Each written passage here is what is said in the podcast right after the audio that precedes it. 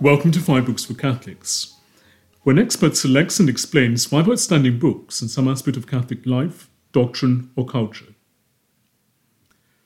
The Church closes the liturgical year with the Solemnity of Christ the King. Pius XI instituted this feast in his 1925 encyclical, Quas Primas. In that document, Pius unpacked the mystery of Christ's kingship while acknowledging that only the liturgy, not his encyclical, could impress that mystery upon the minds and hearts of the faithful. Here is what Pius says in Quas Primas, paragraph 22. It is necessary that the kingship of our Saviour should be as widely as possible recognized and understood. To that end, nothing would serve better than the institution of a special feast in honor of the kingship of Christ. For people are instructed in the truths of faith and brought to appreciate the inner joys of religion far more effectively by the annual celebration of our sacred mysteries than by any official pronouncement of the Church's teaching. Such pronouncements usually reach only a few and the more learned among the faithful. Feasts reach them all. The former speak but once, the latter speak every year, indeed, forever. The Church's teaching affects the mind primarily. Her feasts affect both mind and heart, and have a salutary effect upon the whole of man's nature. Man is composed of body and soul, and he needs these external festivities so that the sacred rites and all their beauty and variety may stimulate him to drink more deeply of the fountain of God's teaching, that he may make it a part of himself and use it with profit for his spiritual life. End of the quotation. Here is a selection of five books that can help us unpack the mystery of Christ's kingship and live the solemnity more deeply. As Pius XI, who reigned from 1922 to 1939, instituted the Feast of Christ the King, the encyclical in which he did so is the obvious place to start for anyone interested in reading more about the feast. However, Quas Primas was not the only encyclical in which Pius expounded upon Christ's kingship. Indeed, it wasn't even the first. He first addressed Christ's kingship in his maiden encyclical, Ubi Arcano Dei Consilio. This encyclical was on the peace of Christ and how that peace was to be found in the kingdom of Christ. In the encyclical, Pius explains the reason behind his papal motto The peace of Christ is in the kingdom of Christ. Pax Christi in Regno Christi. With this motto, Pius wished to express his intention to continue the pastoral programs of his two immediate predecessors. Like Benedict XV, he was committed to promoting peace in the wake of the Great War. That's why his motto begins with the words, the peace of Christ. At the same time, he believed that peace could only be achieved by continuing the work of Pius X to restore all things in Christ as St. Paul says in Ephesians chapter 1 verse 10. Pius conveys this idea with the second part of his motto, in Regno Christi, in the kingdom of Christ. Here's what he says in the encyclical. It is apparent from these conditions and these considerations that true peace, the peace of Christ, is impossible unless we are willing and ready to accept the fundamental principles of Christianity, unless we are willing to observe the teachings and obey the law of Christ, both in public and private life. If this were done, then society, being placed at last on a sound foundation, the Church would be able, in the exercise of its divinely given ministry, and by means of the teaching authority which results therefrom, to protect all the rights of God over men and nations. It is possible to sum up or we have said in one word the kingdom of Christ. End of the quotation. One of the encyclical's most important and enduring contributions was its teaching on the dignity and need of the apostolate of the laity. It speaks about this in paragraph 58, and its teaching was picked up by the Second Vatican Council in Actuositatem Apostolicam. Number two of that document recalls this passage from Pius's encyclical and, like him, connects the apostolate of the laity with the spreading of the kingdom of Christ. 1925, when Pius XI published Quas Primas, marked the 16th centenary of the Council of Nicaea. That centenary afforded Pius one reason to publish a more systematic teaching on Christ's kingship. However, he was prompted primarily by the encyclical that Leo XIII had published for the 1900 Jubilee, Annum Sacrum. There, Leo had taught that Jesus is the King of all, whether baptized or not. The 1925 Jubilee was the perfect occasion for Pius to develop this teaching of Pope Leo XIII. He would do likewise with his encyclicals on marriage and the political economy. Each of these commemorates the anniversary of Leo's documents on these subjects and develops them further. In Quas Primas, Pius points out that Christ is not just king in a metaphorical sense, namely on account of his unrivaled perfection as man. As scripture and the ancient liturgies repeatedly testify, he is king strictly and properly speaking. Moreover, he is rightfully king of all on two grounds.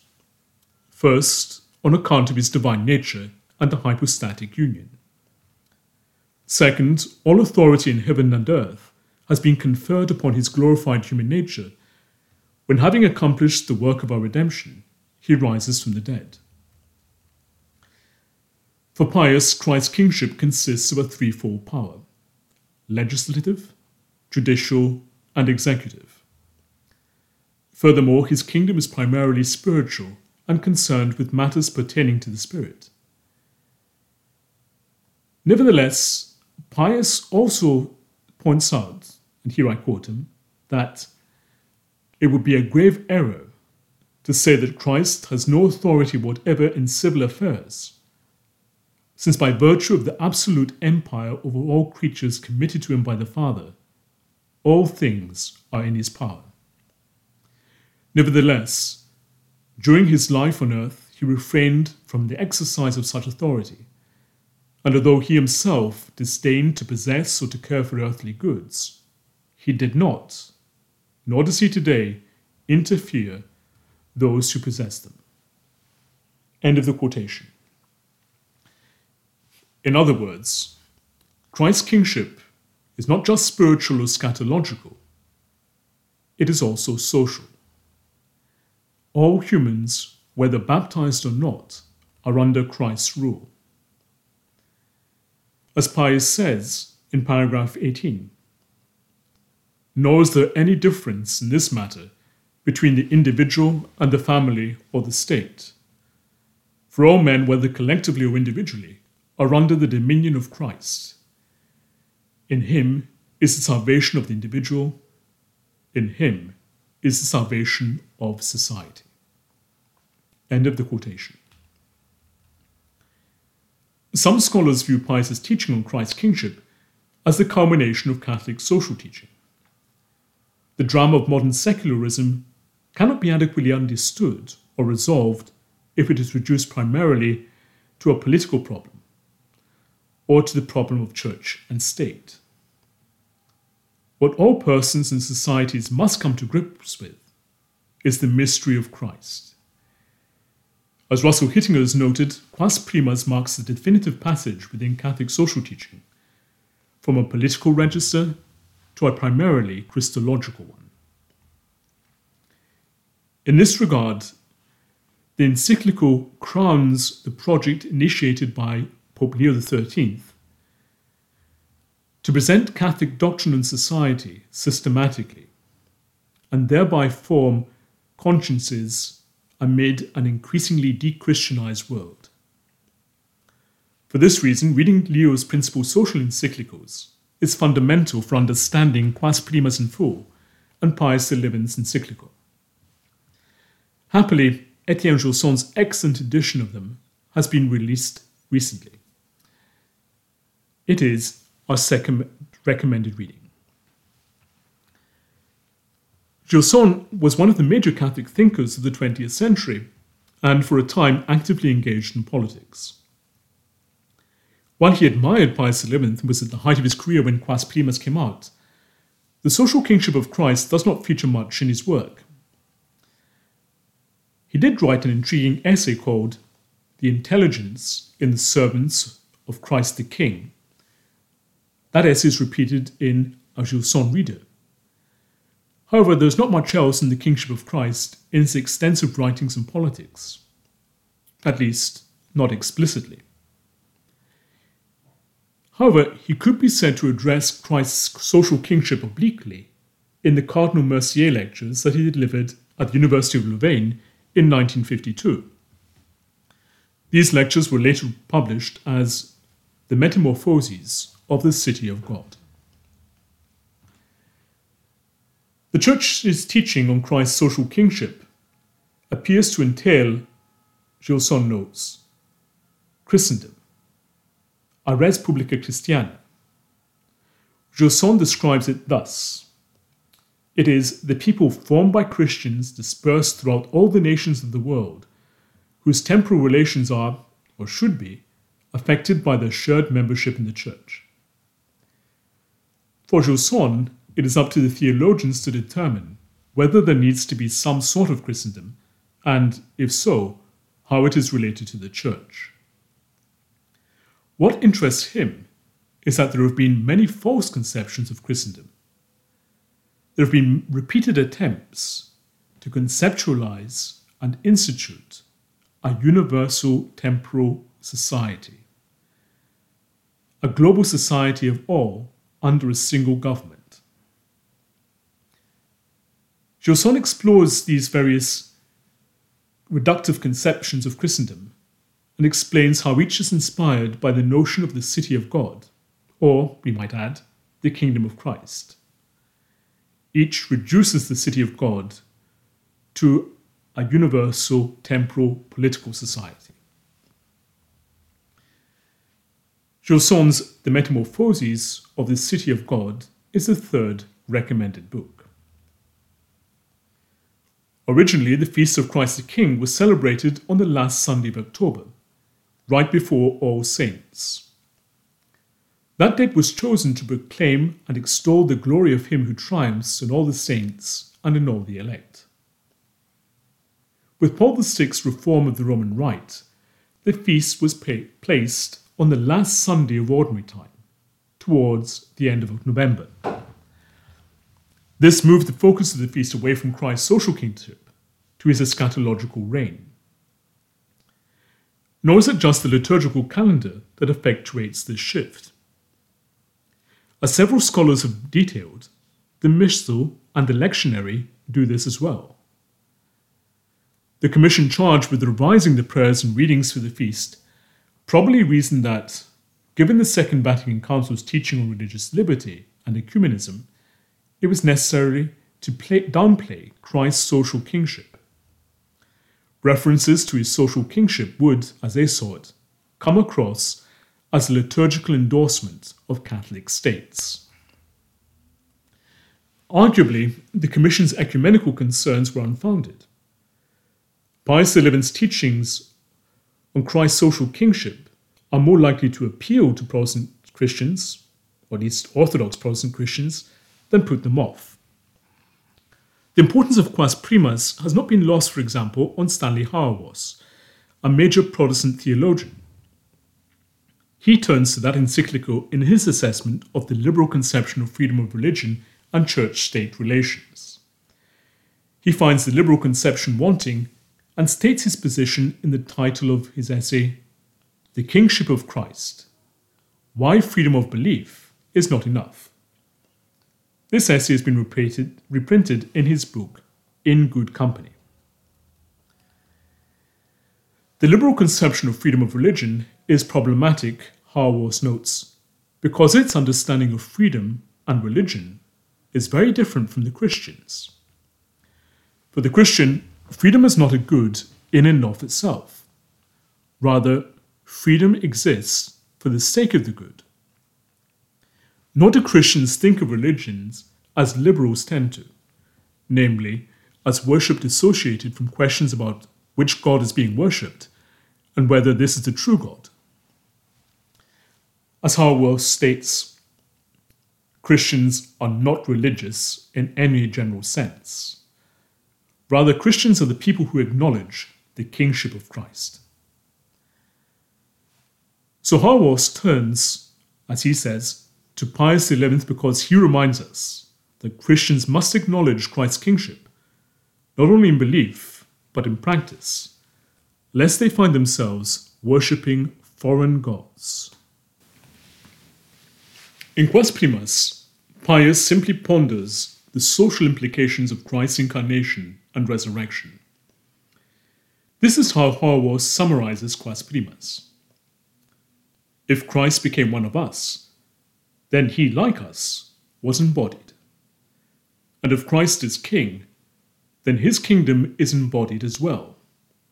Or to put it conversely, Christ's kingship cannot be confined to some interior, privatized, spiritual realm. It is social, material, and in the fullest sense of the word, political. End of the quotation. While Hauerwas looks to Quas Primas for a prime doctrinal statement of Christ's kingship, other Protestant theologians working within their own traditions have reached much the same conclusions. Perhaps the most sustained and systematic presentation of the social implications of Christ's kingship from within the Protestant tradition is Abraham Kuyper's Pro Rege, living under Christ the King. Kuyper lived from 1837 to 1920. He was a Calvinist, a theologian, politician, and served as Prime Minister of the Netherlands from 1901 to 1905. He was also a journalist, so Pro Rege is highly readable despite its size. The introductions to the English edition put the work into context and do not shy away from identifying some of Kuyper's limitations. While Kuyper upheld Calvinism and the Pope's Catholicism, his project resembles that of the bishops of Rome of his lifetime. Like them, he appeals to the gospel to counter the secularism ushered in by the French Revolution. Like them, he sets out the social implications of the truths professed in the Creed. Unsurprisingly, many of Kuyper's social teachings are substantially the same as those of the modern popes.